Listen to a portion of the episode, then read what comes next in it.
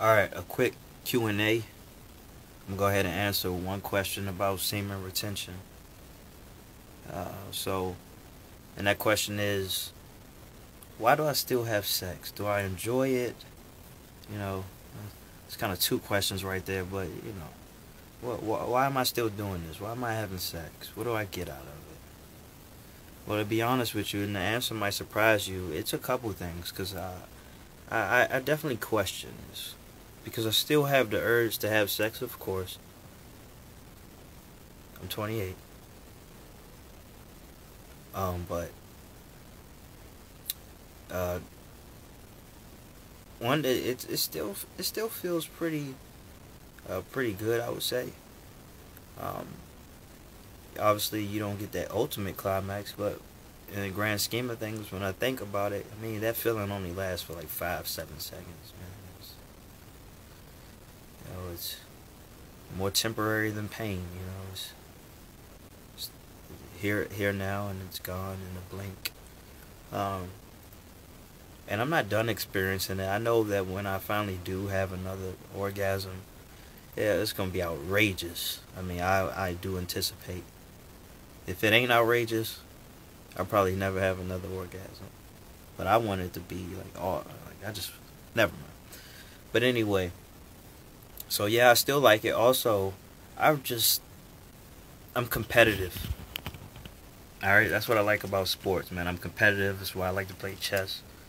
So I want to do as great as possible.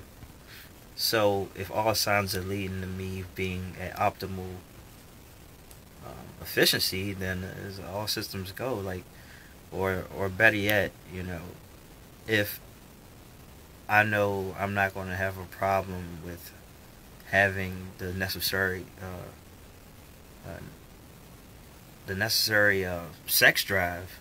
You know, I, I, don't have to worry about having the necessary sex drive to perform, and if you know, uh, so I get to give the woman uh, an experience like no other, and that's actually what I want to do. I strive to give a woman an experience like no other.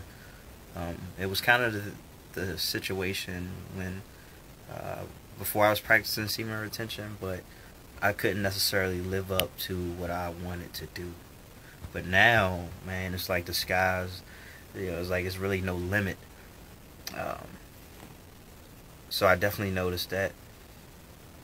Um, and uh, well, I'm I'm trying not to say too much, but my my partner can definitely attest to that.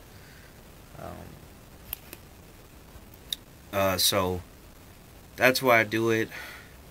Of course, I probably wouldn't be in a relationship if I didn't have sex, because this woman is an animal at times.